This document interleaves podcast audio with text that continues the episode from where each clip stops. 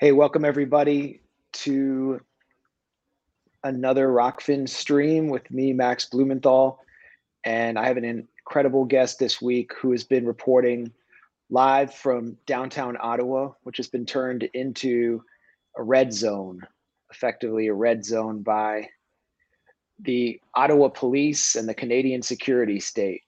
Uh, Canada is, according to my guest, Cory Morningstar, a police state and has enacted emergency law with the power to seize the private bank accounts of Canadian citizens who supported the truckers' strike or who participated in it without a court order. Uh, these are sweeping emergency measures that Canada's number two, Chrystia Freeland, has said will largely remain permanent. Justin Trudeau it has attacked all supporters of the truckers' strike against vaccine mandates as people who stand with Nazis and Confederate racists. He's done so in Parliament. So, to get behind the propaganda, I thought Cory Morningstar, who is a researcher I've learned so much from, uh, would be an excellent guest uh, to actually detail to us what was going what is going on on the ground? Who was there? Who are these people that have been demonized by canada's leadership the mainstream media and are now being hounded by the security state? Uh, we, we've seen a convoy organizer tamara lich actually being held without bail in prison on the grounds that she's a national security threat. So to get behind the narrative i brought cory on. Welcome cory morningstar Hey, thanks for having me, Max. Absolutely. So, um, you wanted me to play a clip just to start off. Yeah. Um, so this is a clip, and you can, de- you know, explain why you thought it was important to share Okay. this clip. But this is a clip of Justin Trudeau um, receiving a particular honor, Is when he's being made prime minister. It's his oath. Right? And he's taking an oath. So let's let's watch this. Justin P.J. Trudeau, do swear that I will be faithful and bear true allegiance to Her Majesty Queen Elizabeth II, Queen of Canada, her heirs and successors. So help me God. I, Justin P.J. Trudeau, do solemnly and sincerely swear that I shall be a true and faithful servant to Her Majesty Queen Elizabeth II as a member of Her Majesty's Privy Council for Canada. I will, in all things to be treated, debated, and resolved in Privy Council, faithfully, honestly, and truly declare my mind and my opinion. I shall keep secret all matters committed and revealed to me in this capacity, or that shall be secretly treated of in council. Generally, in all things, I shall do as a faithful and true servant ought to do for Her Majesty, so help me God. I, Justin P.J. Trudeau. Well, it seems to be repeating. Oh no, it goes a bit more. Okay, let's just keep But- playing. And do solemnly and sincerely promise and swear that I will truly and faithfully, and to the best of my skill and knowledge, execute the powers and trusts reposed in me as Prime Minister. So help me God.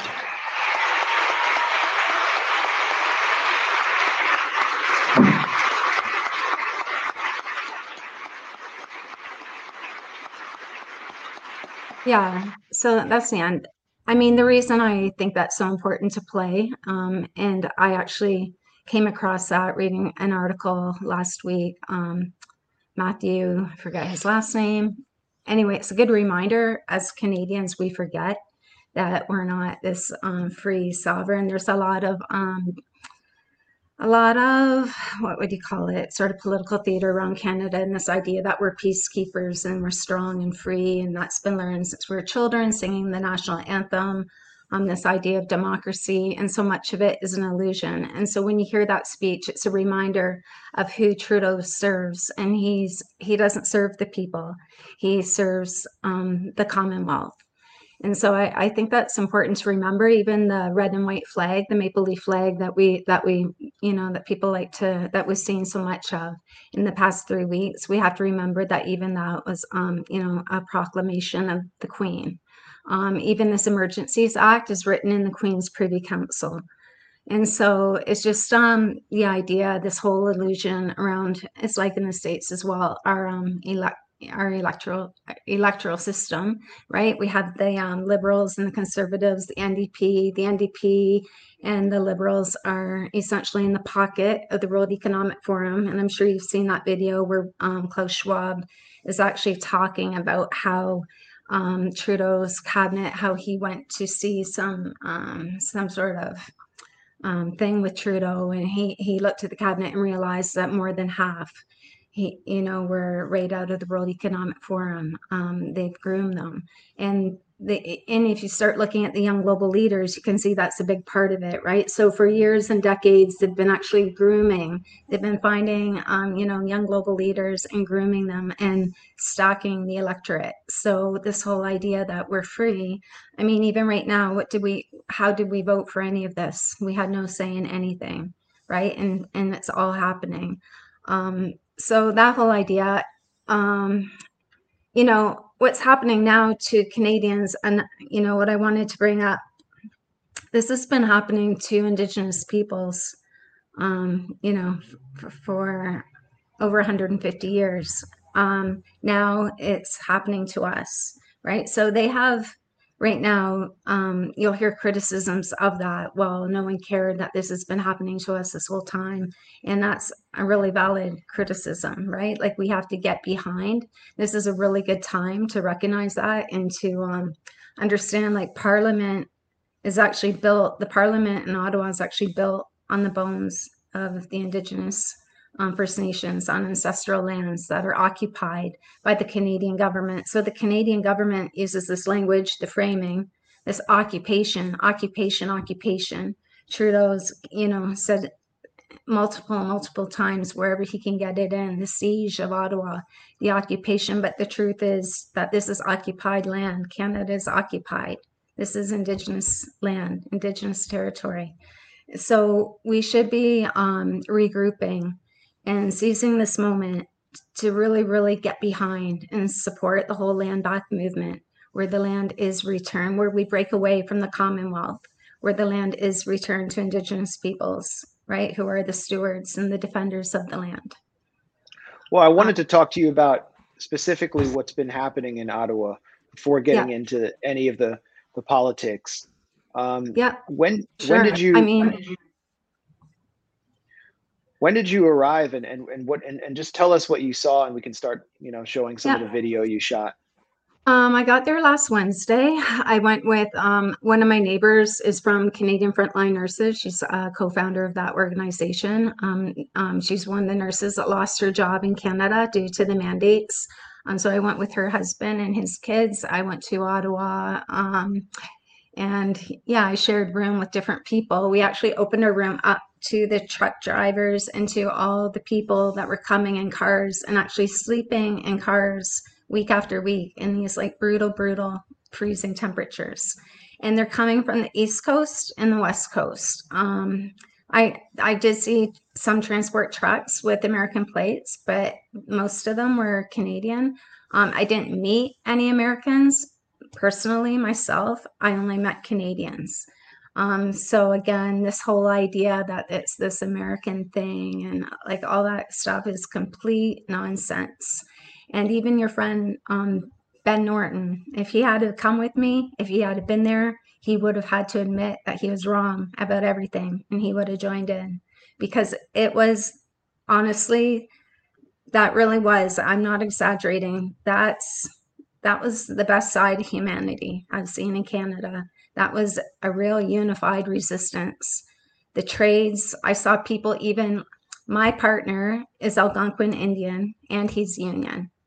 He supports me in doing this. He is against the mandates. He's against everything happening. This whole, um, you know, this whole uh, rollout of the global of a global fascist system. Um, so anyway, when I was there, I recognized his union um, from guys there who had this, you know, the number and the helmets, on, you know, the hats on. And so I was able to go up and say, hey, and introduce myself. But so many tradespeople, um, people working from ships, people working on trucks, people working in insulation, people, plumbers, pipe fitters, um, I mean, real working class, right? And when I went into the lobby, when I got there, the first thing I noticed was just, I mean, I mean, it sounds funny, no Blundstones, right? When I'm going to sort of left, you know, what's called left um, things, everybody has, you know, like really nice clothes, and same boots, and very expensive things. And you know, sort of lots of virtue, virtue signaling and lots of signaling of wealth. There was none of that. And just so much love. Um, so we were able to help giving people showers, giving people food. There was no money. There's no money. The first batch of money from the organizers, which, by the way, most people, if I'd asked them um, who the organizers were, most people had no idea who, you know, who anybody else was the organizers were basically um, with lawyers in hotels the whole time. I, I didn't see any of them. I don't know if anybody really saw any of them except for at um, media events. Um, so this was like a real grassroots movement on the ground. Um, it was self organized. People fed each other. People looked after each other. Um, like I said, we everybody was helping getting people showers, getting people donations, money. Um,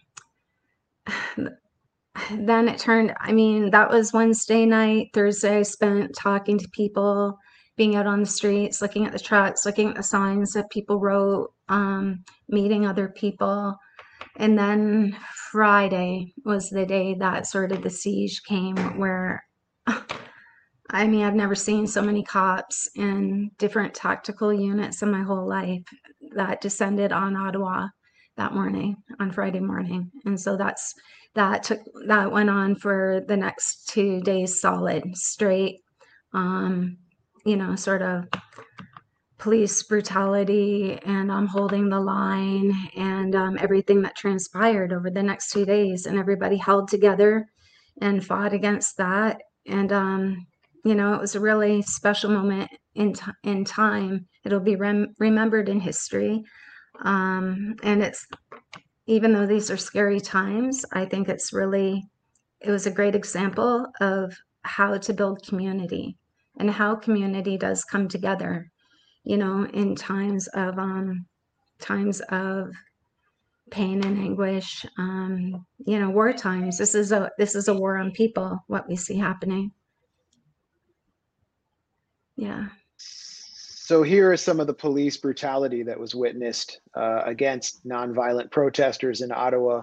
I guess you witnessed some of it. You saw some of the police tactics, but you also saw some of the tactics that the protesters were using. Um, the Canadian Security Services rolled out a bunch of machine guns and knives to kind of paint the protesters as violent.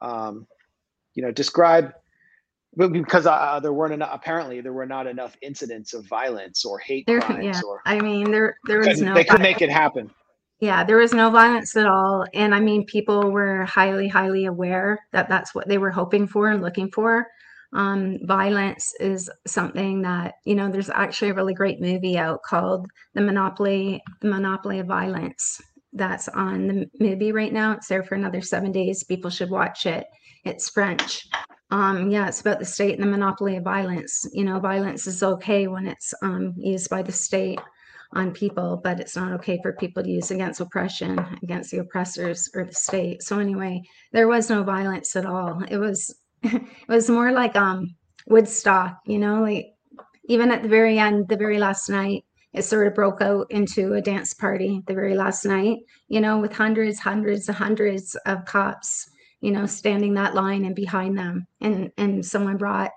music and people danced because it was so cold, you know, and so jumping up and down and dancing, it was just good for good for the solidarity, um, good um, release of tension. And yeah, it was just an amazing, it was amazing, you know. Um, and we resisted as much as we can. Obviously, we didn't win. We have no weapons. You can't defend yourself against batons. And and there's snipers all over all over the roof. You're pepper sprayed. I was pepper sprayed. Tons of people were pepper sprayed, way worse than I got it. Um, yeah, A little bit of uh was that Twisted Sister, Dee Snider. Wait, that actually that's a New York rally uh, in solidarity, but there were like uh, I, my understanding was DJs were actually uh, coming out and doing nightly raves. There were moon bounces. Um, you know, it was sort of a festival atmosphere. Yeah, and a lot of people came down, a lot of citizens. Um, one morning, I think it was fr Friday morning, no, Saturday morning when I was out and I went way down the on Wellington Street towards the end and I ran into a really sweet man and his wife. They were in their 70s and they were um, really, really moved by everything they had seen and very, very upset about what was happening to Canada and um, just how these people were portrayed. And the woman actually started cr- weeping right? I hugged her and it made me start, you know, I was really emotional and had to, there's a lot of emotion there. Um, like I said, a, a lot of, there's families there, there were dogs there. Um, like I said, everybody was fed, every, everybody was so taken care of. I heard someone say, I'm not sure if I heard her say it in an interview or who she said it to, but I distinctly remember someone saying, if we can feed the homeless for three weeks, why can't you? right? Meaning the city of Ottawa, the government. I mean, homelessness in Canada has become this massive, huge, huge problem that's only going to get worse. Those people fed the homeless, right? That were there the whole time. Like people, I, I, I mean, I know I'm sort of saying it over and over, but people really, really took care of, of each other. And it, it was a beautiful thing. You know, we were able to take people's laundry and do their laundry, all the people sleeping in cars. Um, the last couple days, all those people in sleep sleeping in cars and that people that had come in trailers and cars, um, the cops smashed all their windows out. Um, they impounded the cars. Now the mayor wants to actually sell the cars and all, all the like the trucks, whatever he can, and keep the money. Um, it's just it's just gross. I mean, these are people, um, most you know, many of them, if not most of them, with no benefits right? Like literally living paycheck to paycheck to paycheck. Um, even our hotel, we would get donations, and sometimes we could offer a family a room for a night because they'd been in their truck for so long.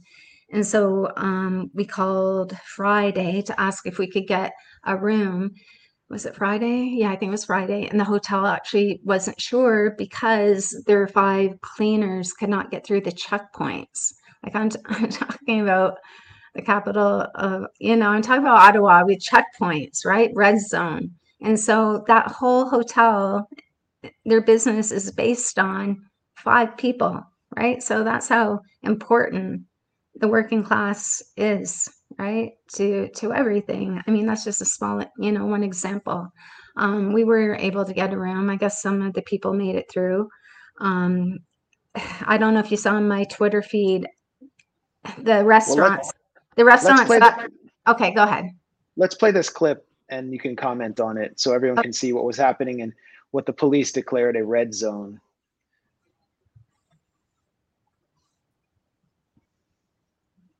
Oh yeah.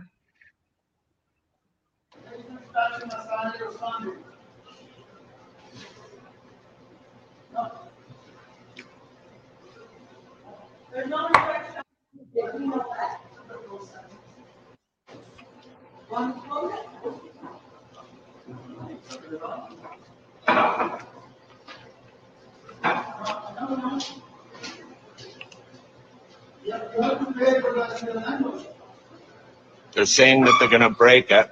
It it have to your face.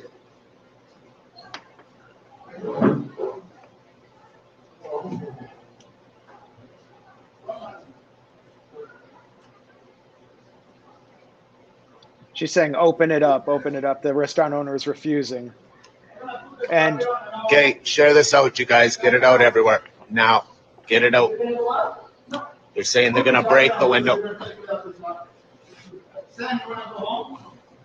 They already walked around back, you guys, so I know they can't get in because they're breaking in and they'll have to say that, pay the thing so they can. Here's your tax service. Here's So what so what was happening there and what were you seeing? Yeah, this, so there uh, were there were some restaurants that open and did not discriminate. They happily served the people that were there, the families and the people that They- came. sorry, they did not discriminate against people who had not taken a COVID vaccine. Right. So, So, they yeah, had no explain- ex- passport. Explain, Yeah. you know, for uh, our international audience, the political context here, and then explain the red zone. Well, you have to have a passport to get in and eat somewhere, a vaccine passport on a phone. I mean, I don't even have a mobile and I definitely don't have a passport, so I can't tell you what it looks like, but it's on a phone. You have to show it when you go in. And if you don't have one, you can't go in. You have no access to services, right? And you already know this about the whole digital identity system that the um, vaccine is the portal to that system, right? The portal, the entryway and um yeah and it, and it decides what you have access to and what you do not have access to and that's the future that's the um, infrastructure the global infrastructure being built right now. And that's why it's so so important to um you know um oppose all of this before it's too late. I mean once it's in place it'll be difficult if not impossible to take you know to get rid of it. And so the police were threatening to break the windows of a restaurant that was serving people who had not taken a COVID uh, vaccine they were letting And- customers in without the Yeah, COVID, without the passport. Yeah. So this is a crime in Canada. Yes. Yes. And- And, so, Let's So let's go over let's go over uh, lay, lay out for our audience, Cory Morningstar, what the emergency rules that have been imposed by Trudeau uh, on an updated version of the War Powers Act, uh, what they entail, and what rights have been taken away from Canadians under these auspices. um, I have that document open, the actual document that I haven't read yet. But basically, it's the War Act. So it's brought in, um, is invoked. I I mean, it's called the Emergencies Act now, but it's essentially the War Act. And it's only brought in like if you're under threat of war. And so this whole idea, there was never a threat. There was never a threat. I mean, like people who went there, it was truly a festival dancing, music, fires at night, like a festival. So this whole idea, this is um, as just like COVID was the catalyst for to sort of unroll the Great Reset infrastructure. The emergence, um, this whole thing with the truckers is sort of the, you know, they're using that as a guise to implement the Emergencies Act, which I've heard is coming to the United States. Is that right? Someone said Biden's going to put in an Emergencies Act. Is that true? Do you know Uh, any? I, I I don't I haven't heard anything about that. Well, I think we'll- so we'll just see this going across the world. Um, another thing too. Okay, so the Emergencies Act, basically they can come after you if you if you're if you're liking things on Facebook, they can come to you, right? You're like a collaborator to terrorism or something. They can freeze your bank account, take your money, um, seize your assets. Um, you know, look at this woman in jail. They're, they're, yeah, there's so many- this you're talking about rep- Tamara Tamara Lich, who's one of the organizers of the convoy, was basically jailed under the Emergencies Act for organizing a protest. And you can see these images of the protest right now. It's a dance party at night.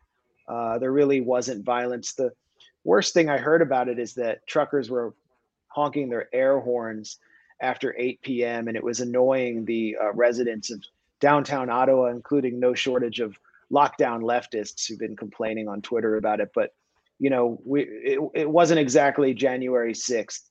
Um, so I, I saw one Canadian legislator refer to the f- phrase honk honk as code for Heil Hitler because it begins with two H's. So they're really stretching to paint this as this kind of violent insurrection. It was casually referred to as an insurrection in Canadian media. Um, and and now the, the organizers are just being jailed and held without bail on national security grounds. Yeah, it's Uh, unbelievable. Like you can So see even from this clip, it's all Quebec flags, it's all Canadian flags. I mean, I barely even saw any American flags there. Like it was, you know, a very um, Canadian thing.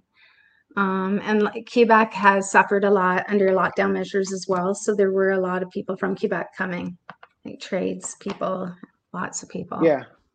Yeah, no, I've met um, in Nicaragua in the past two weeks so many Canadians who have actually fled here with one way tickets. I mean, so many of them because they had suffered so much under the lockdowns. Their children were facing developmental difficulties. Uh, they their businesses were being to- completely destroyed. Uh, or they were unable to attend school. Um, Yeah, our health services are being wiped out. Um, so more and more homeless people that have, I mean, we have an opioid overdose death every 43 minutes, I think it is, which no one, you know, our governments don't give a fuck about. Um, there's a, the Canadian Medical Association and Deloitte put out a paper in November about the collateral damage from all of this. And it's massive. It's um, I can't remember if it's tens of thousands or hundreds of thousands of delayed surgeries that will um, you know, end up um being a massive increase in cancer deaths. Um, I mean, the collateral damage is just massive, especially with youth and children, right? And right after that paper, they did another lockdown. And so it's not about your health, right? I don't know why people think that the government ever cared about your health or ever would. They don't, right? Our governments serve capital. The corporations are now more powerful than our governments. World Economic Forum is in partnership with the one most um, most powerful 100 corporations on the planet. Another thing that I think has to be brought into this, which people forget about, the Great Reset is actually a project of the Commonwealth. It's Prince Charles's project that he took the World Economic Forum as the platform to roll it out. So it's World Economic Forum is like the secretariat, the think tank, um, to make everything happen, right? Everyone organizes within that, you know, within that organization. Um, but the project itself is Commonwealth, which represents what is that? 54 countries in the world, right? All occupied. That's um, a third of the global population. The Commonwealth just partnered about a week ago during all this with who? The World Health Organization on delivering vaccines to what did it say? Every person on the planet by July 20, July 2022, which is this year that um, I don't know how that could happen. Anyway, um, they've just partnered. they've just partnered with the WHO. Maybe I maybe I have the number wrong. They've also partnered with the World Bank on digital identity for every. It's it's um, packaged as a social justice type of equity campaign. So it's for every woman and girl digital ID by 2030, which is the same number we hear for the whole planet. Um, and so that's happening with World Bank. You have all these multilateral institutions um, being partnered with, um, you know, World Economic Forum, World Bank, IMF, OECD, and this is the basically we're going toward the global governance, right? Which they're looking to sort of um, put in. It'll be like a privatized global governance, right? So we'll literally be run by all these huge corporations. Um, This is described, you know, as a conspiracy theory of the far right. This concept of global governance. But Um, yeah, it's it's not though. I mean, it's completely. I could read until my eyes fall out. All the white papers are right out in the open. They're not even hidden, right? Yeah, I mean, let's play this clip that you mentioned at the at the beginning um, of of Klaus Schwab, and maybe you can comment on it. Everyone I know who's following these issues has something to say about this particular clip. It seems to have really uh, captured the. Uh, re- it re- really channeled the shock that a lot of people feel when they learn about the World Economic Forum and the influence that it claims to carry internationally. This is the World Economic Forum. But um, he's what such we a are very cartoon. proud of now, young generation like uh, Prime Minister Trudeau, um, president of, of uh, Argentina, and so on, that we penetrate the cabinets. So yesterday I was at a, rece- at a reception for Prime Minister Trudeau, and I would know that half of this cabinet, or even more half of uh, half of this cabinet, are for our actually young global leaders of the World Economic Forum. And that's true in Argentina too. Wow. Yeah. Sorry. That's true in Argentina as well. It's true in Argentina and uh, it's true in France now. Mhm. I'm here with the president, with a young global leader. But what is important? so uh, he's he's talking about he's penetrated 50% of all cabinets. It's very suggestive language. Uh, you know, he's penetrated uh, Trudeau's cabinet. He's penetrated former uh, billionaire bi- billionaire former banker Macron's cabinet. I mean, wh- wh- what does that mean? Is he just blustering? Uh, this is a very bizarre character. He's like an Austin Powers villain. There's very little known about Klaus Schwab. Um, he, but but but it's very clear what Davos is, what the World Economic Forum does. Tie, you know, since you see you keep bringing it back to the World Economic Forum, this concept of global governance, tie that into what we've been talking about in Ottawa.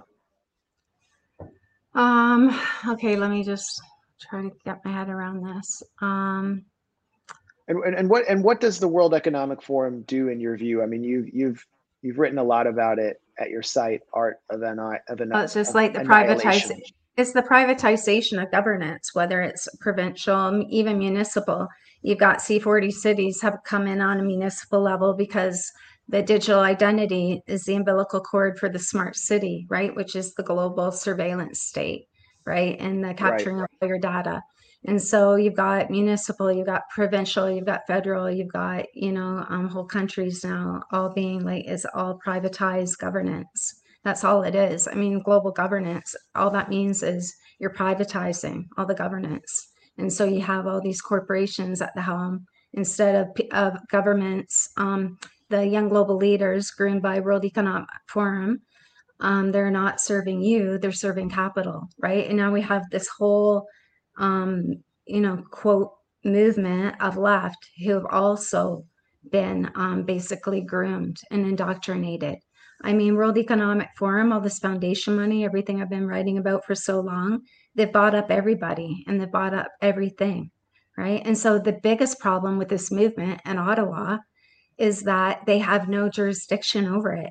They have no say over it. It's not attached to any other big NGOs. It's not attached to Amnesty International, Human Rights Watch, Avaaz, you know, none of the climate ones. Um, has no, you know, I hear people talking about $200,000. Oh, someone donated $200,000. Well, first of all, like I said, that money didn't even get down to the street. We had to collect money from people that donated, like completely grassroots and there's hardly any of it. Um, it was mostly out of everyone's pockets. Um, but these big groups, I mean, when Greta came out and you've got the media pounding over your, over your head with the Greta movement, how amazing it is, right? And she meets all the leaders and everyone loves her, right? It's the greatest thing on earth. And you've got $24 trillion behind her. And that money is like um, literally built on the back of this huge white supremacist European um, you know system that's you know um, built on the exploitation and violence right of people in the earth. And you didn't have anyone with any issue about that. Everyone just loved it. And now all of a sudden this one's racist and white supremacist and all these things. I mean it's actually it's actually crazy right? And you, I, I see people to this day Avaaz right who helped um, annihilate Libya, right? Literally up to their neck in blood with hundreds of thousands of deaths of people, men, women, children. People still share their stuff. Yeah, right? Avaaz is the global collectivist organization that runs petitions often for humanitarian interventionist causes like invading Libya or bombing Syria to save the white helmets. And it has been substantially funded by the Open Society foundations of George Soros and other billionaires. It basically is an arm of the kind of liberal establishment of the West.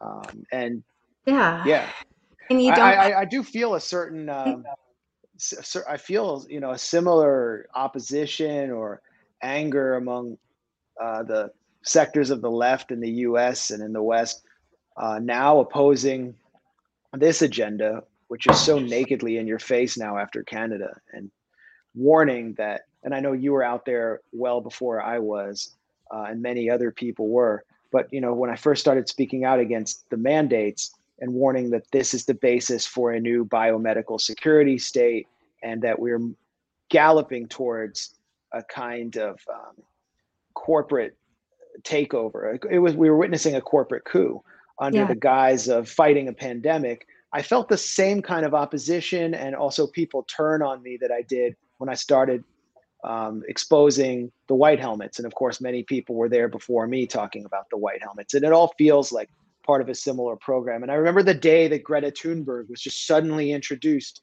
to the world. You were one of the few researchers who was actually getting to the bottom of this gigantic, obvious psyop. Um, I wrote about it as well later on.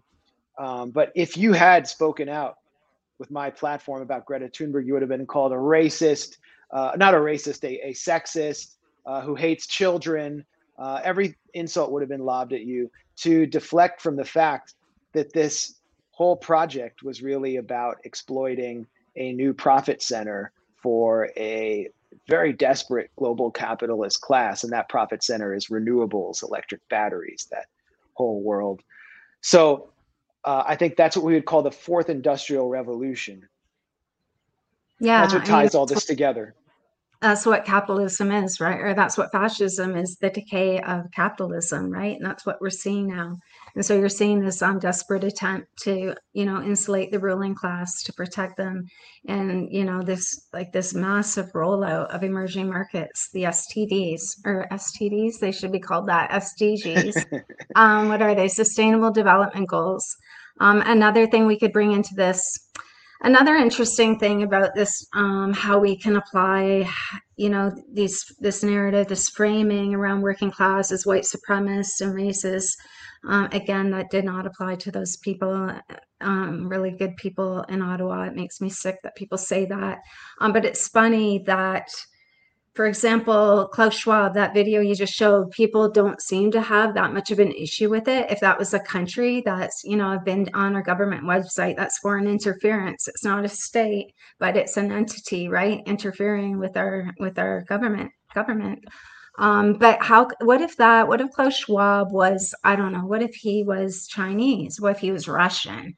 Right? Oh, Red Scare, Red Scare. I think pe- people would what would they think? What what if it was um, Middle Eastern? I think it's um, really strange how we can have these elite, um, sort of white globalist spaces, whether it's Greta Thunberg or Klaus Schwab, and and everyone's um, you know really sort of identifies with that and embraces it, but no one now wants to identify with the working class. No one wants to be the working class, right? It's like the laptop class, and there's this contempt and I, I think you know I've written about this for a long time about um, you know the left, the self-identified left. I think this is it. I think they, the left is now just a fucking vacuum. Like it, it's that's it for the left. It's done. They betrayed the working class. They stand for nothing. What are they good for? They're not anti-war. They're not anti-imperialist. They're not for bodily autonomy. Um, my body, my choice is gone. Oh, I mean, what good are they for? They all they are is now an arm of capital. That's it. They lobby for for windmills and technology that ruins, you know, destroys the earth, right? That destroys life. Um, they lobby for pharmaceutical that destroys, um, you know, in in this way, we're seeing a lot of vaccine injuries. Um, this whole white supremacist idea that we know what's best for Africa, right? Colonialism, that mentality is being propped up again um, this whole green uh, fourth industrial revolution is uh, complete is complete imperial you know like a, a rebooting of imperialism of colonialism right? And the leftists are pushing it pushing it pushing it. There's no talk about what the energy is used for. There's no opposition to the military, no focus on the military, no focus on industrial, um, you know, on the industrial economy versus, you know, there's just so much being lost here. And so at this point, I think the left is, um, you know, the left is a complete write off. and all, it only serves now is the enemy, the collaborator. I mean, I will always stand. And what you were talking about being hated, the good thing about it, I don't care who hates me. I, I really couldn't care less. And that is a gift because then you can write, right? And you can just write whatever you think you should write and be as truthful as you can be and honest and not care, right? You, you just write that because that's important. I don't care. I don't, I'm not getting paid, so I can do that. Um, I will always, always, always stand with the working class, stand with the peasantry, stand with the indigenous peoples. I will always fight those fighting um, who are impoverished and oppressed by our common enemy, which is the ruling class, right? Like, I can't believe that people are siding with the oppressor over our brothers and sisters. It makes it makes me want to bawl my eyes out. I can't believe it. Um, I mean, it's disappointing, but like I said, I've also been writing about it for such a long time, and there's so much psychology behind this as well. This um, wokeness, you know, and people it seems are more interested in their sort of branding of of who they are on their social media than they even care about the causes um, than they care about the people. Um, so anyway, it's a time to sort of recognize that and get past that, accept it for what it is. Um, recognize, you know, that the left is becoming arm of capital, that they're the collaborator, the enemy. Know, we have to organize and get past that. Um, but more insidious than the right that's an arm of capital because they feign anti-capitalism. They wear it on their sleeve. They belong to an alphabet soup of socialist organizations whose membership probably couldn't fit in a laundromat. Uh, they claim to be often anti imperialist. That's part of their branding. But this was the ultimate mask off moment where they demonized the truckers' strike is a bunch of uh, what they call petty bourgeois owner operators. You know, they use Marxist, crude Marxist theory to paper over what their what their real intentions are which is for a brutal police crackdown and a security state repression of a protest against an agenda they support. And what they support is masking two year olds endlessly, uh, banning people from society and public places for refusing to take a mRNA injection, uh, possibly every five or six months, as we see in France. The fully vaccinated keep being unvaccinated. We see that in Israel too. They stand for soul and livelihood destroying lockdowns that have led to more deaths than they prevented. They stand for keeping children indefinitely out of school and against the government's obligation to educate poor children and provide them with free lunches. They, they've stood consistently for those and they stand for placing the unvaccinated in camps.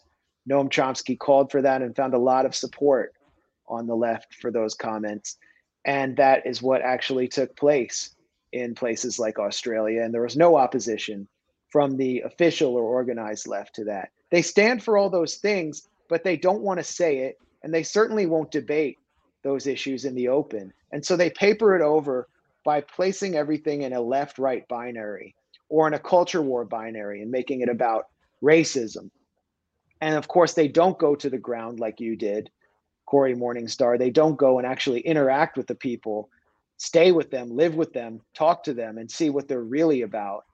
Uh, or as I've done in the US, and you get an entirely different picture. What I saw at the Defeat the Mandates rally in Washington, just walking through the crowd, were people coming up to me, commenting on reporting we'd done at the Grayzone that they were reading because they were solidly anti war and anti imperialist themselves but they also just happened to be against the entire system, unlike so many of these lockdown leftists who spent last year howling about insurrection and sedition uh, on January 6th. And now they've spent the beginning of this year howling about uh, howling in support of emergency law.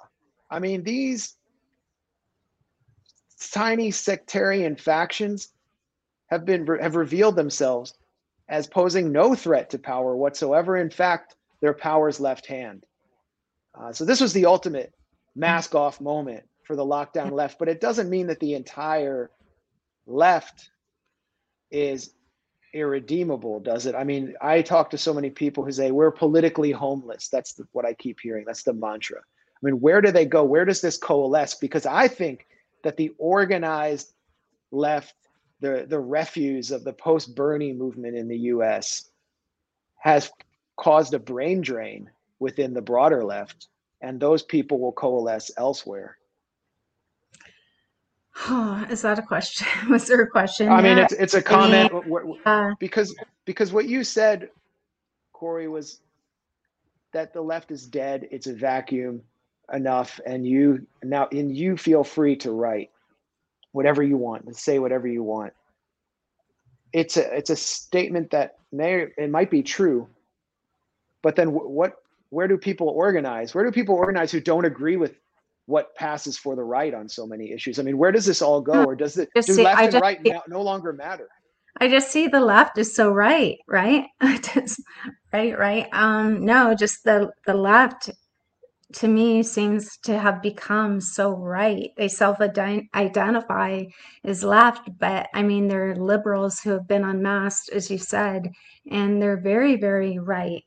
Um, I I don't know. I think you know you you see what true left is in the global south. I mean, you must see it down in Nicaragua. Those people really have their um, you know, they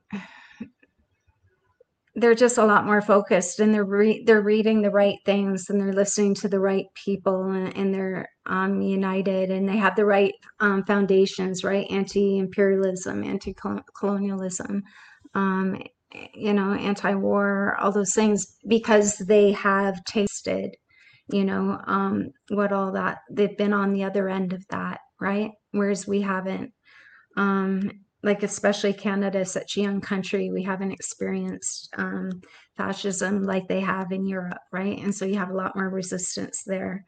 I don't know. Right now, I'm just really sick of the word left and leftist. Like it right now, at least, I, it has no meaning for me other than betrayal.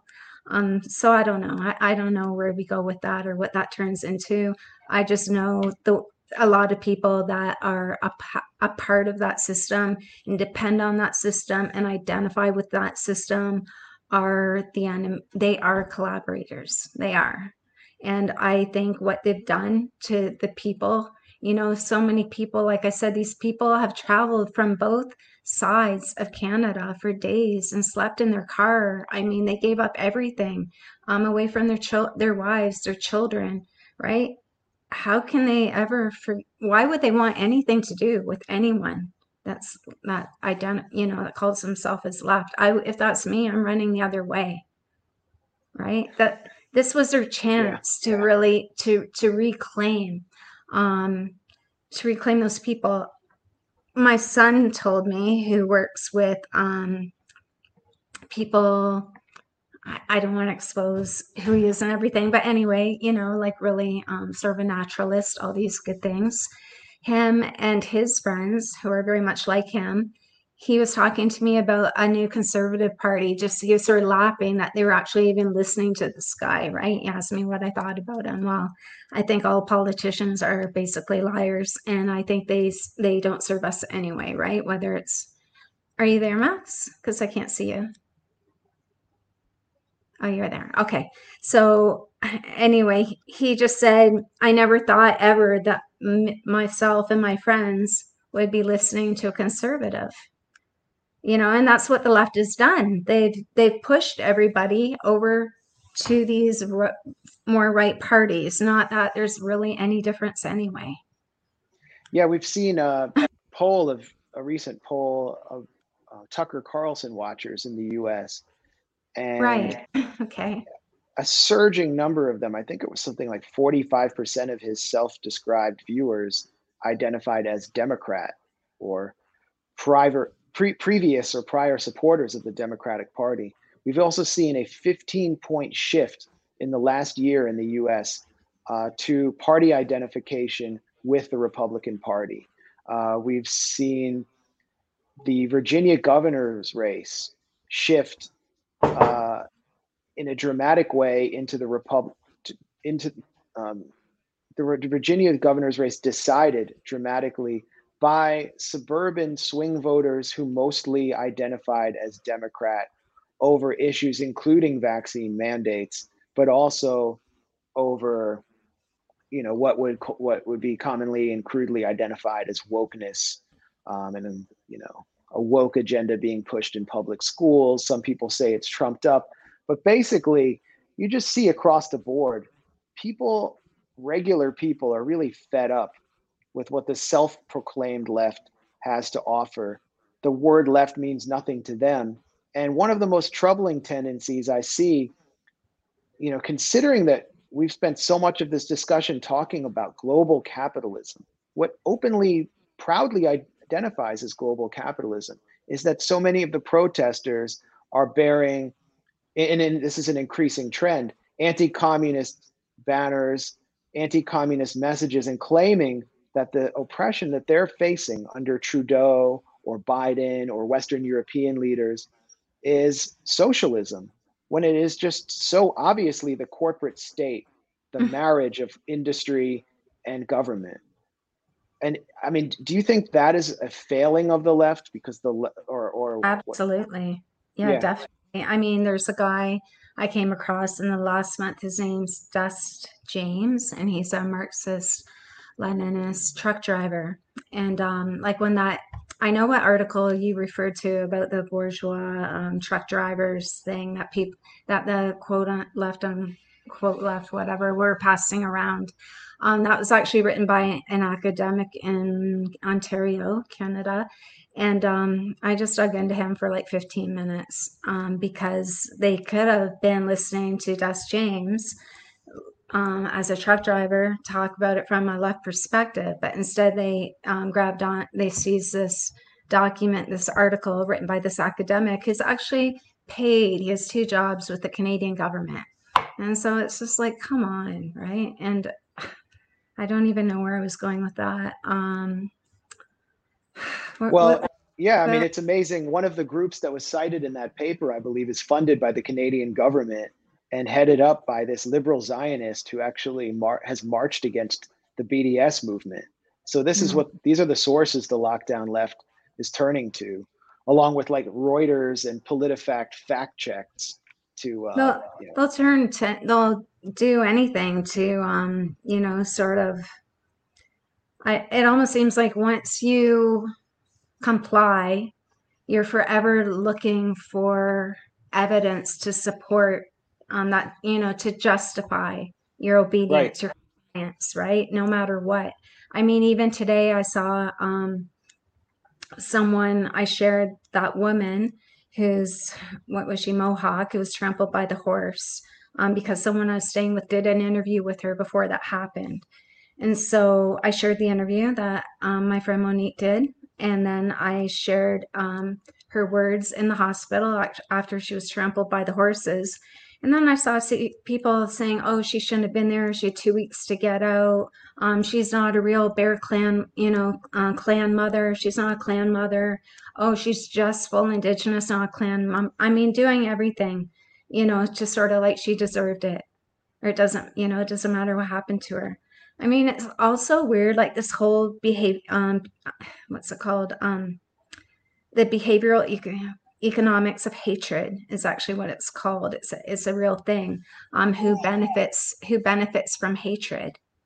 Is this the clip of the horse? Well, this is the clip of the trampling just for, and we'll play your inter, you'll, we'll play your interview with one of the women who was trampled by these horses. Uh, but, but you were talking about the behavioral, um, Yeah, like just um to have Trudeau um to have the left like inciting this hatred, right? This division. Um it's just incredible. It's just absolutely incredible against um a minority group, right?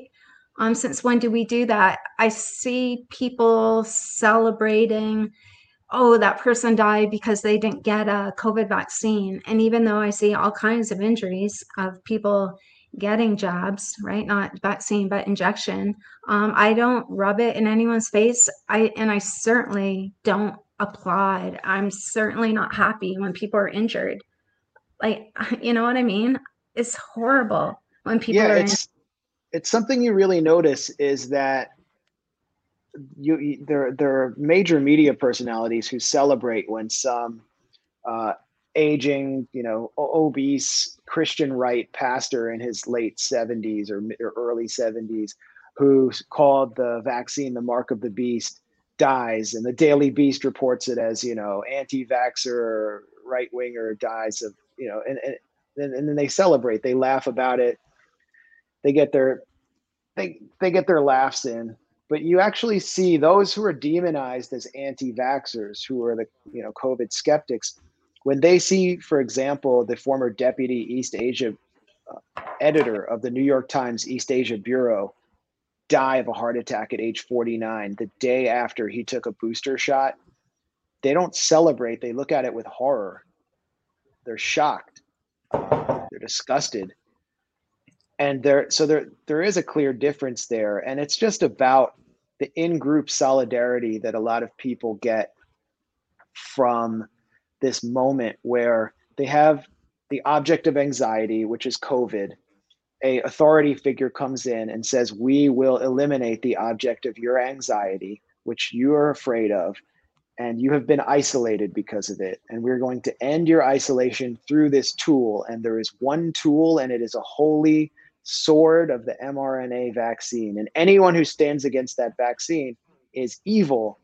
And by demonizing the so called unvaccinated or the anti vaxxers, those in the group who feared COVID and who trust the leader gain solidarity. So their solidarity comes from resentment and hatred of those who did not comply. And I think that's what we see in the lockdown left's reaction to the truckers as well. Uh, they, rep- they they put a face on the object of anxiety. They see those truckers or anybody out there as synonymous with COVID itself, and that they want to kill them. Um, and they're completely irrational. That was a really good way to put it. Um, what's really ironic about that is that there were all these thousands of people there for three weeks, and um, no one wore a mask, no one sanitized, and um, everyone ate together and shared food and shared everything and hugged and kissed and danced. And where's the COVID cases? Where's all the dead people? Where's the where's all the dead bodies? Where's the hospital full of COVID? Like, you know what I mean? um yeah and then th- there's nothing right? There's nothing. I mean so it's just ironic. And those were all people not vaccinated. I mean not all a lot were. And this whole thing too the other argument oh 90% of the truckers were vaccinated. Um even if that's true like who knows? Because if we don't believe the media we can't just believe them you know and that when it comes to that. But even if it's true it doesn't even matter. They didn't not that was done out of coercion. Pe- most people did not want it. Yeah, no. So What- of course What did people they not had get? they, they had to do it They had to to, do cross it. the border in order to maintain their jobs. That's what this protest was about. This protest was not about uh, installing Adolf Hitler as prime minister and taking over the government. It was just simply about that. And it also d- betrays a complete misunderstanding or no, uh, or no understanding of what solidarity means. Because in New York, we've seen workers actually hold rallies where they rip up their vaccine passport in solidarity with their fellow workers who are their friends who don't want to lose their job because they're not vaccinated. Uh, Yeah. Subway operator named Tramell Thompson, who's been speaking at a lot of rallies across the country, union leader, progressive, he's leading these rallies. Uh, and for him, it's just about rights and solidarity, something that the lockdown left seeks to obliterate, it seems. I mean, they created two fake categories, new categories to shatter the 99%. The whole concept of the 99% is no longer mentioned anymore. Because Yeah, if, it, if it if it existed, you'd have to include the truckers. But no, they're petty bourgeois owner operators like uh, the Uber drivers who tried to organize for a union in California. Don't they own their cars? So they're all petty bourgeois owner. I mean, none of this makes any sense at all, and it all comes down to, um, it, you know, what what I think is an irrational psychology that has overtaken large sectors yeah, it's incredible. of the left. It's, Let- let's- just, um, I I thought maybe we could touch upon just quickly too the Five Eyes. Do you know the Five Eyes? Well, can we actually play this? Uh, I want to play the clip uh, of this interview that you and your friend conducted with. Oh, that was Uh, just my friend Monique. Yeah, go ahead. Okay, well, I, I want to get you to comment on this. Um, and then we can definitely shift topics. So this is Candy, who is a Mohawk elder who was trampled by horses. We saw that trampling a few minutes ago. and why you're here. I'm Candy. I'm doing this for the kids. All kids need to interact with each other, be able to play sports, and their parents be able to come and watch their children play sports. I have been a carnival worker for 35 years. And we said, you get the jab, you get the jab, you can go to work. So I got two vaccines, and that never happened. The carnival did go out last year, but on a smaller scale, not a full scale. And you've been here for how many days? I have been here for 11 days, standing strong, holding the line In your car? In my car. in your car. And and we discussed that you are native and you are um, full Full native, yes. full native from the Mohawk. Uh, Uh, from, I come from Tyendinaga Mohawk territory. okay. Well, and what would you like to say to those out there who are saying that uh, you know we are we are racist, uh, a racist movement? Like I belong to, what's it called? The small fringe minority. yeah. Proud member, yes. proud member. People, all I feel is love here. If you can make your way down to Ottawa, feel the love. That is all I feel here. Thank you, Candy. That's From all I feel too. From wide Yeah. East Coast West Coast, they all came here to feel the love. Amazing. Get rid of the mandates. Yeah. No mandates. Well, now go get your clothes and come have a nice hot shower in my room, girl.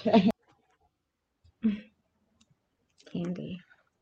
All right. So, uh, you know, what, what are your any thoughts on on the comments from Candy, and and if maybe you can address the broader participation of Indigenous people, First Nations people in this protest, because I saw the deployment of denunciations by uh, sort of official First Nations uh, re- representatives against the protest.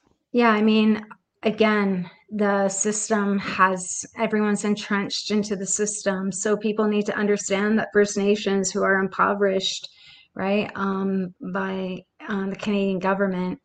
And, um, you know, in the States, you have incarcerated your Black population. In Canada, they've incarcerated, incarcerated that incarcerated the um, Indigenous population. So very impoverished, um, you know, very I mean, one one reserve just had its 27th year of um, water advisory. They've had no clean drinking water for 27 years, and one of the richest countries in the world as we finance, um, you know, Ukraine. I mean, it's, it's sickening. Like Trudeau hates natives and First Nations. Um, I'm sorry, jumping around a bit there were more people, I think, at the beginning. There's a really great interview on Wrong Kind of Green that um, I shared a couple weeks ago, or maybe a week ago now. Um, he's a Mohawk warrior chief, and it's about an hour. It's probably one of it's probably one of the best things people can spend an hour listening to. It was one of the best opinions, um, observations on what's going on with Canada and the truckers um, Freedom Convoy. And, you know, he said, people get your boots on, get your boots on, stand up. Um, so he was able to understand it, even though his people have been so um, poorly treated. Even he has more insight and more compassion and um, can see this as more of an opportunity to, um, you know, to really resist and um, carve out carve out a better way. so maybe we can put the links in the show um, for that. And then today, I also posted a video. It's just about five minutes, maybe not even that, of some. Um, I think it's six Six Nations Mohawks. I can't remember. Um, talking about their position on the Freedom Convoy and thanking the people that went there, thanking the people that are taking. Um, you know that are resisting these mandates and the vaccines and that so I so the problem is people they're when you're impoverished, you can't afford to resist because you're impoverished and you need the money, right? You can't let your people starve. Like you need you need resources, so it's not fair. People need to understand that they're coerced. We have a system of coercion. We have coercion built into the system. I mean, that's not the same as NGOs and foundations who, you know, have you know millions and millions of dollars and, ha- and they're all very very wealthy making six figures. Like we're talking about very very impoverished first nations right? Um, so and again the unions are in the hand of the state. Like it's um, no surprise. Everyone should have expected that everyone would um, fall into order just yeah, the like Teamsters totally depend on their relationship with Trudeau and with Right. indus- industrial management. I mean, that's it's it's like the uh, you know the auto workers union UAW that basically helped it participated in the controlled demolition of Detroit. Right, but when you went there, who was there? Trades, union members, right? Workers, you know what I mean? Um, so yeah, anyway, um, Well, let's. else going with I, I also saw I also saw you know the the Sikh Indian population Oh, right, right, the population. against Demographic. against the truckers. So they, you know, they're organizing for a dollar more an hour, and that's real workplace organizing. But and then the Sikh Indian truckers, because they, you know, are heavily involved in the trucking industry, especially around Toronto, who Yeah. were involved in the Ottawa truckers strike. I call it a truckers strike. They were ignored. So let's play a clip uh, you featured on your Twitter account that I think is interesting.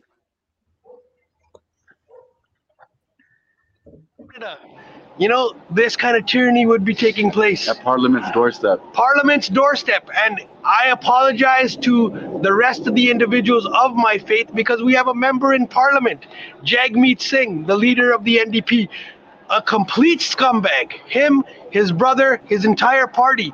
They like to they like to talk about, you know, we're all about the people, the labor force, equity in rights, equi- equity in terms of, you know, freedoms all across the board, making sure that everyone's safe. They're all about the social needs and access to them. Well, guess what? They're involved. They're the ones helping Trudeau close down bank accounts and they're compliant. So even if you're silent on these issues, that's compliance as well. So we would like everyone to know that Jagmeet Singh doesn't represent the Sikhs, and he never did. He tugged on our heartstrings to make it seem like just because he looks like us, he could get us to vote for him. I've never voted for him in any election. I've never voted for Trudeau either, and I will continue not to vote for these oppressors. And we will make sure that we will still remain here to fight for our freedoms, and we're here till the end.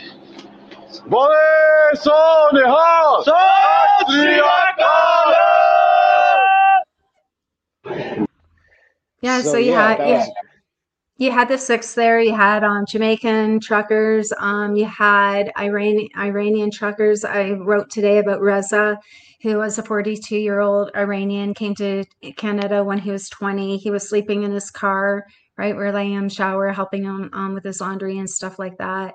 Um, his car ended up being impounded. Went, like I said, all the cars, everyone had their windows smashed out, um, thrown in jail. Um, I, I didn't even see him again because his conditions were that he can't come back downtown into the red zone. Um, so you had a, a so many different people, you know, and like I said, they're all like hugging and sharing and laughing and telling stories. I'm sure it's the best a lot of people felt in years, in in two years. I mean, it was it was really magical, you know, and a lot of people left really really sad to leave that. You know, and then go back to this new sort of normal where everyone's like distance and masked and, you know, stay at home, stay safe, sanitize, scare, but, you know, mask your kids. Like it's complete crazy. And I wanted to add before I forget, um, the whole thing too is really quite terrifying with the um, experimental injections. I've been following the actual numbers for God, I know a year in Canada of the deaths, probably longer than that, the deaths um, with COVID in Canada versus the deaths in the long term care homes with COVID, um, and then versus the um, vaccine um, injuries and deaths, all from the Canadian government website. And in children, um, the deaths with COVID up to now, unless it's changed in the past couple weeks, I haven't had time to look. Uh, age zero to 19, there were, I believe, 29 deaths with COVID uh, in Canada at a, a, population of 38 million. And so far, we have in that same age bracket about 1,500 vaccine injuries, and of those, almost 400 serious. Um, so, serious injuries to children that um, had no risk uh, from, from COVID, right? Um, children, everyone knows that they're large, um, have more risk from the flu than with COVID, and now they're being seriously injured, and it continues. And our government continues to tell parents uh, to vaccinate their children. Um, right, very close to me, a man lost his son. He he died shortly after getting the vaccine, so he could play hockey. Um, he died. He went. He actually phoned into the Toronto Public Health meeting and if you go, when I went to watch that, they actually have cut it out. And so you hear him introducing him. This is a public meeting. Um, you hear them introducing him. And then all of a sudden they say, give their condolences. And the whole testimony has been removed on the public, um, Toronto Public Health website. So, like everywhere you look, this stuff is censored. Um, and again, you know, we have injuries of healthy children, healthy children. And it's not stopping. It's not stopping at all. So, um, you know, and I, I mean, I just can't believe it. I can't believe it that that the left doesn't doesn't care. Um, you know, our elderly are literally dying of isolation. They, they've, I mean, it's just been brutal what's been done. You know, to the yeah. I mean, I never changed. This is just what drew me to what it was known as the left once upon a time. For example, the vaccine using gene therapy is, in fact, an experimental gene therapy produced by a corporation.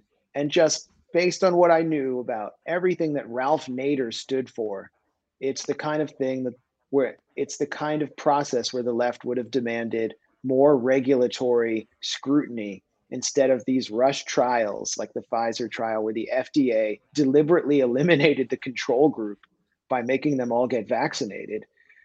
The left is supposed to favor greater regulations of consumer products. And instead, what they've done is bully anyone who talks about injuries or deaths, uh, tried to gaslight you into thinking that there was no causality. And just in my own personal experience, knowing some people who are vocal in support of the mandates and the whole program, and knowing that they themselves suffered vaccine related injuries and have chosen to stay silent, it feels masochistic. Uh, it and I don't know what I, I can't address it in a purely political sense. That's why I interviewed Mattias Desmet, a psychologist, clinical psychologist, to understand the more irrational sources of this kind of behavior um, that has been so counterproductive for any progressive or left movement, in my opinion. And so many people, I mean, you look at the, I mean, I know we're going back to the left, and I, I, I kind of want to pivot away, but I wanted to say this. You look at the lockdown left and where they've, the point they've arrived at, and it's not a good place maybe a year ago or six months ago, they were able to discipline a lot of people into silence, self censorship. You can look at any of my earlier Twitter posts about, for example, a study showing natural immunity is more durable than naive vaccination. And it's just filled with people trying to antagonize and bully me.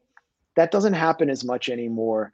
The whole narrative has exploded. And the more the narrative falls apart, the more the lockdown left doubles down on it Yeah. and faces opposition from within their own ranks. Just look at the comment section on any of their podcasts on YouTube where they're attacking truckers and calling, uh, you know, minority protesters tokens or whatever they say about them. It's just one comment after another, just pure contempt for that kind of uh, that kind of elitist commentary, and so they are in a really bad spot. But the question is, and it goes back to my earlier question to you, Cory Morningstar, um, because I've heard you talk a a lot about this even before the pandemic about new modes of resistance. What can people do to push back against the more permanent regulations uh, from the emergency law in Canada that allows the government to actually impose financial sanctions on individuals without a court order, to vaccine passports, which will become the basis of national digital ID, to every other aspect of this uh, fiesta of mass surveillance. Uh, what, what can people do and how, how can they mobilize? I mean, you mentioned that you don't even have a smartphone. Yeah, I don't. But I mean, I also know that that's a really tender spot. People love their phones. I know that. And, you know, I often, I've always said if you didn't buy a phone, they give them away in cereal boxes. And that's the truth. They really would. The phone, um, even a report I found in 2007 written by Ricken Patel for the Gates Foundation, who's the co founder of, of Avaaz and um, Purpose. And um, what's it called? The Cellular Savior and they recognized it way back then you know what a gift the cell phone cell phone the mobile phone would be and how they would be able to um, you know reach so many people and control people with that tool um, there's another paper by Havas, um, which is the biggest advertising firm in the world, which actually did the climate tick tick tick campaign back in um, God, what year was that? 2000 and oh, the time's flying by, um, 2007, maybe 2008. Um, so it's definitely recognized as the way, you know, into the minds of the youth, right? Um, even the Commonwealth countries, a third of the global population, I believe it's 60% or maybe are under the age of 30. I may have that wrong, but it's definitely a huge majority are youth. So there's this huge target on the youth population for indoctrination and conditioning, um, social engineering. So the phone is called um, the conduit, like the um, the fourth industrial revolution flows through the mobile, right? For now, for about another 10 years, and at that point, um, it'll be something that's more that's inserted on, into your body, under your, you know, into your skin, very tiny chip. Um, so there's this window of opportunity um, you know how how um, much do we not want this? Are we willing to give up our phones? You know i was talking about this the other day. Could people instead of smashing your phone completely could we um, you know 2 billion people in one week turn off their phone? I mean that's a massive thing. And it's fairly easy considering um, you know what are the alternatives? What could be easier than that? I'm not sure anything. I mean sure to organize it but I mean, that's pretty easy um, resistance to actually just turn off a phone, right? Set it down and not turn it on. Um, but I don't know. Like, I just think, like, you know, people would, would rather give up a, a kid than that phone. I mean, they're highly, highly, highly addictive. So I'm not sure, even though what we face is so dire, so fucking bleak like there's there's nothing i can't think of anything worse than what we're headed into um i don't know even if that's enough you know what i'm saying Yeah, no, I have to be honest. Uh, when the pandemic was declared in March, I remember, um, you know, I was in Washington, D.C., and it's a city that's being heavily gentrified with the kind of people that love vaccine passports. They're like, I feel so safe going to this, uh, you know, farm to table restaurant for brunch now. And, you know, the dirty people won't be here. And um, especially the longtime Black DC residents. Uh, I'm from Ohio and I'm here to work as a drone uh, contractor at Deloitte. Uh, but anyway, I saw this sign over one of these new like music venues that had been created for the gentrifier class swarming DC like a like locusts and it said we will get through this and I remember just feeling this sinking feeling just looking at that because I just I knew that wasn't true and that this was a deep political event something like what Peter Dale Scott would call a deep political event where our mm-hmm. rulers those more powerful than, than us were going to exploit this pandemic for all it was worth. And you know what what what what happened and the next deep political event january 6th that i experienced personally witnessed it personally and the next day the military was in dc there were fences everywhere and there was no resistance at all and now we see this cage around protests to our north in canada where the major cities of the Five Eyes countries, I mean, Australia essentially banned protests. They have been declared no protest zones, uh, at least for anything that can actually threaten power. And that is very dispiriting. Don't quite have an answer. I do feel a lot of support out there, a lot of energy out there for fighting this regime, but in the in the physical space, it's unclear how it's going to get done, especially with all the uh, surveillance tools and modalities well, of control. I mean, that's the problem. We don't own the tools, right? They're all masters right. tools. And you know, like I I I mean, I'm even shocked that you have a Twitter account. I'm shocked that I still have my Twitter account. You know, Vanessa Beeley, Eva Bartlett, all the rest of the great people that we have, you know, that have been so amazing over the past two years. Um, you know, eventually that will go too. Uh, even that paper from which one was it? The um, what was it? The scenario planning paper from Rockefeller, 2010. I forget the title of the paper. That was uh, Lockstep. Lockstep. Yeah, like even in that, there's a section of it where there's a girl in the section. And because I used to write so much about um, ecology, um, that was sort of my focus, and, um, you know, imperialism before all this and now i'm all into everything right synthetic biology and digital identity and like it just go you know um, biotech all over the place but in that paper what stuck out to me at the time when i read it there's a part where she, the girl there's a character and she dips her toe into the water. And then right she's about to tip her toe in the water and then she stops because she knows that she shouldn't do that right?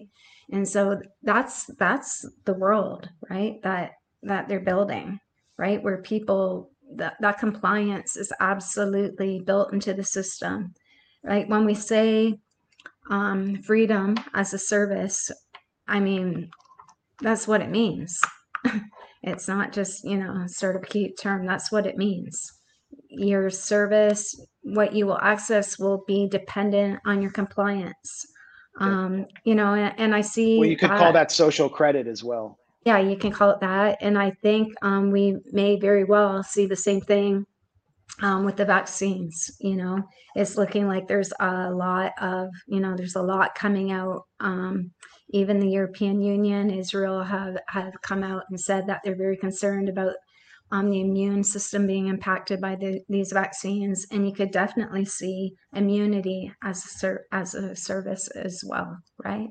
And so, yeah, this is the type of the world that we're going into, and um, certainly uh, sub- as a subscription, kind of like a Netflix subscription. Exactly. And I mean, yeah, a lot of people, and I talk about that too. We have to build parallel systems, right? Like I said, in Ottawa, you got a really good taste of what can happen when people work together, set aside their differences, love, care for one another.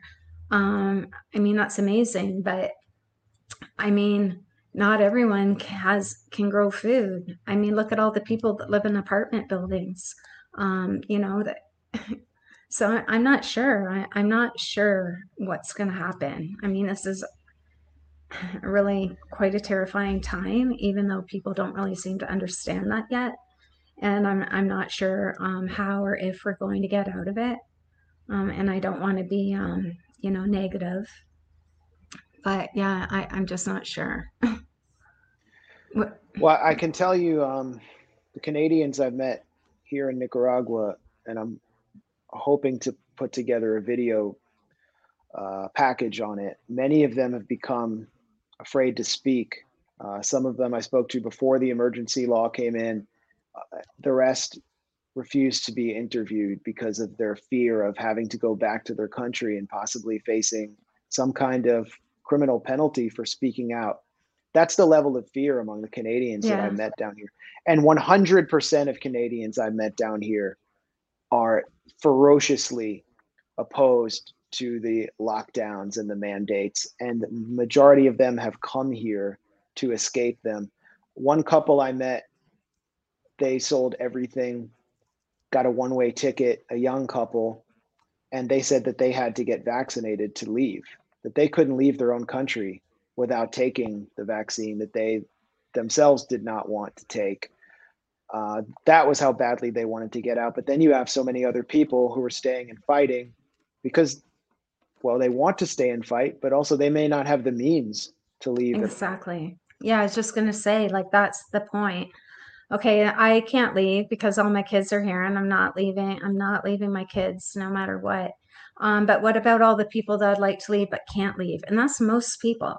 I mean, most people don't have that luxury of just being able to leave and move to a different country, right? So it's not very fair. Like, just to, like, I get it. I get why people have left and want to leave but there's a part of me that just says yeah you have to stay and fight with the other people right like with those people in ottawa we have to stick together and again that's why it's so important you i mean it's a cliche but the whole thing united the people will never be defeated. That is true. That is true. I mean that's why we have to unite. So so we can't be defeated. And if we're not going to unite we will be defeated. And um it's it's you know really it's sort of that that simple you know in a way. Well, Um, I can say just for myself, you know, I definitely don't agree with everyone who's at, you know, who might be at a de- defeat the mandates and anti-mandate rally on other issues. But the the thing that bothers me the most is the prominent leftists who tell me in private that they oppose the mandates, but will not lift a finger to do anything, and they could make such a difference. And so I'm gonna just I'm gonna I'm gonna speak at those rallies if they invite me. I'm going to I'm gonna speak. I'm going to present my view of reality, and it's going to be a lot different than the view of reality that maybe some other speakers will present. But I'm going to do it because I oppose the mandates and I oppose them as the basis of a biomedical security regime, and that's just what I'm going to do as an individual. I'm going to keep doing journalism, and I'm not going to be deterred. Um, and I can say that you know part of what has brought me here, uh, aside from my own personal beliefs and decisions, um, is learning from wor- the work of researchers like yourself, Cory. Um, you've been out there for several years, and you've been helping people unpack so many psyops and deep political events. Um, I don't know if there's any anything else you want to say, or you can um, tell our audience uh, where they can find your work.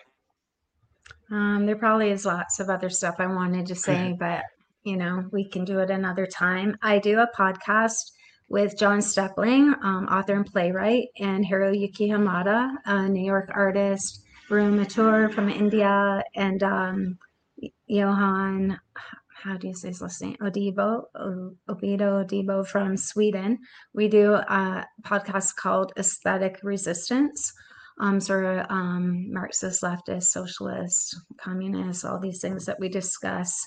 Um, we've been talking about this issue, right, with um, the Pfizer left, whatever you want to call them, and everything the psychology, the psychological madness behind this, on the descent into global fascism. We've been talking about all that on our podcast probably for the last year. I um, have not been able to write as much as I wanted, even though I've a lot of stuff like halfway done, just because um, it's been really brutal over here for my family. And um, we've been through a lot. So, um, Wrong Kind of Green, The Art of Annihilation, and I try to keep my Twitter account um, active. And that's pretty much it. I can't do any more than that. Um, what else? yeah i mean there's just so much so much to talk about all the time um but yeah that's where that's where people can find me and i'm just trying to think if i have any final last thoughts probably after we're done, we're done, I'll think of a lot of things that I wish I, you know, that I forgot to talk about. I guess just more maybe mention again, you mentioned the five eyes. Um, just that when you look at the vaccine consumption on a chart, maybe we can link to that, Max. Um, you see, like Canada, I think maybe is number one. You have US, basically, you have all the countries consume with the highest vaccine con- or experiment, experimental injection consumption, and that goes down to all the countries in the world. And the very top five are the Five Eyes, right? And then the the sixth country is actually Japan, which is trying to become the sixth eye. If people don't know what this is, um, maybe we can link to a thread, or maybe you can explain. Um, I didn't even know what the Five Eyes was uh, a year and a half ago. I kept hearing it here and there. I was like, "What is that a real thing? What is that?" So that's a real thing right? I went to Canadian government website, read about it, started re- look, you know, finding it. It's um but if people don't know, it was created in the 1940s. It's like the most powerful surveillance alliance in the world. Oh, that's a different one than I have. I can't really see that. Um, Not yeah, it's a little. I'll, I'll find it. Um, so it's the most powerful surveillance alliance in the world, and we don't know a lot about it because it was only made public, I guess, with the Snowden files. But that's um, definitely, I would say, tied into this as well. So you got the World Economic Forum, which was started with money from the European Union. A lot of people don't know the the, the U.S. hand of the World Economic Forum is the Business Roundtable, the U.S. Business Roundtable. That's um, I think that was started by the Alcan CEO and I believe General Electric CEO back in the 70s. Very, very they really demolished the labor labor movement. Um, anyway, that's that's the US arm of the Great Reset. And then you've got the European Union, you've got the Commonwealth over here, you've got Prince Charles, his Great Reset, um, you've got his Sustainable Markets Initiative. Like this is a monster. this this is a monster. You know you've got now the who and you've got all you know you, you've got united nations which is partnered with the world economic forum. This is a monster right? We've got capital now at the helm. And so if you can think of it in this way that i mean it's pretty simple. Everything is to serve capital. Everything is to serve emerging markets even with these vac- with these um, injections we don't really know where that's going yet. I mean, it looks like it um, definitely could be tied into depopulation. We're not sure. It could be um, immunity. It could just be experimental. Um, you know, imagine being able to experiment on a whole global population, right? As we go into precision medicine, as we go into gene editing, synthetic bio, synthetic um, biology, and everything that's coming forward, synthetic food. Um, you know, basically redesigning the whole planet, redesigning all of nature depending what will live, what will die, right? Um, so, well, of course, only those who are wealthy and of means will be able to redesign themselves. Everyone yeah. else will be uh, vulnerable to whatever the next pandemic is that Bill Gates has somehow predicted yeah. through his crystal ball. Absolutely. I mean, we haven't seen the fallout for fertility yet from this, whether it will be impacted or not. But definitely um, the future is looking at children being, you know, that's number one, the gene editing of children and babies, right? They're talking about artificial wombs in 20 years' time, um, you know, using skin cells for, um, to create eggs, all kinds of things. I mean, I think it's important to say, and another reason why we really have to align behind respect um, Indigenous peoples, First Nations, get behind them in the land back movements um, as true stewards of biodiversity is because um, these people hate what hate nature. They hate nature. They do. Um, and I, and I always say this: they hate the feminine. They really do, and you see that in the work they do. They put on a great big thing like World Economic Forum right now, the greatest, the biggest land grab ever is happening right now. They haven't got it through yet. That's all happening through United Nations. Um, hasn't happened yet through all the climate meetings and that, but they're working on it and no one even knows what it is. They're, you know, putting nature onto Wall Street, right? Who will be the Bill Gates of ecosystem services, right? Another Right, thing right. will- which you will access according to your digital data and according to your compliance and according, you know, to um, how you fit into this new society. Um, yeah. Anyway, it's just um, Well, we should do we should do a separate. crazy. We should uh, we should follow up in the future uh, with an interview just focused on the financialization of nature. It's something I've wanted to do. I think we we could talk for another hour and a half here. Um, you know, this has been fascinating, going from the on the ground details of this truckers strike in Ottawa to the air conditioned, highly securitized offices of the World Economic Forum uh, and drawing a link between the two has been really important. And I think, you know, anyone who wants to learn more should go to your site, The Art of Annihilation, uh, Elle Provocateur on Twitter. And I'm going to be checking out your podcast. I actually didn't know about it. Uh, this Rokfin show, by the way, I do it exclusively for Rokfin. It is behind a paywall if you want to catch it live. I think that's the best experience. The chats are awesome. Um, there's I, I learned so much just from reading the chats. Uh, but it will be publicly available in about 48 hours, and I'm putting the audio on uh, Spotify and um, everywhere else that you can get on your surveillance smartphone. So that's that's a new development. So look for that. Um, but I do have to run. So Cory Morningstar, thanks so much for your time and all your insights. Thank you very much. All right, peace, everybody. Peace.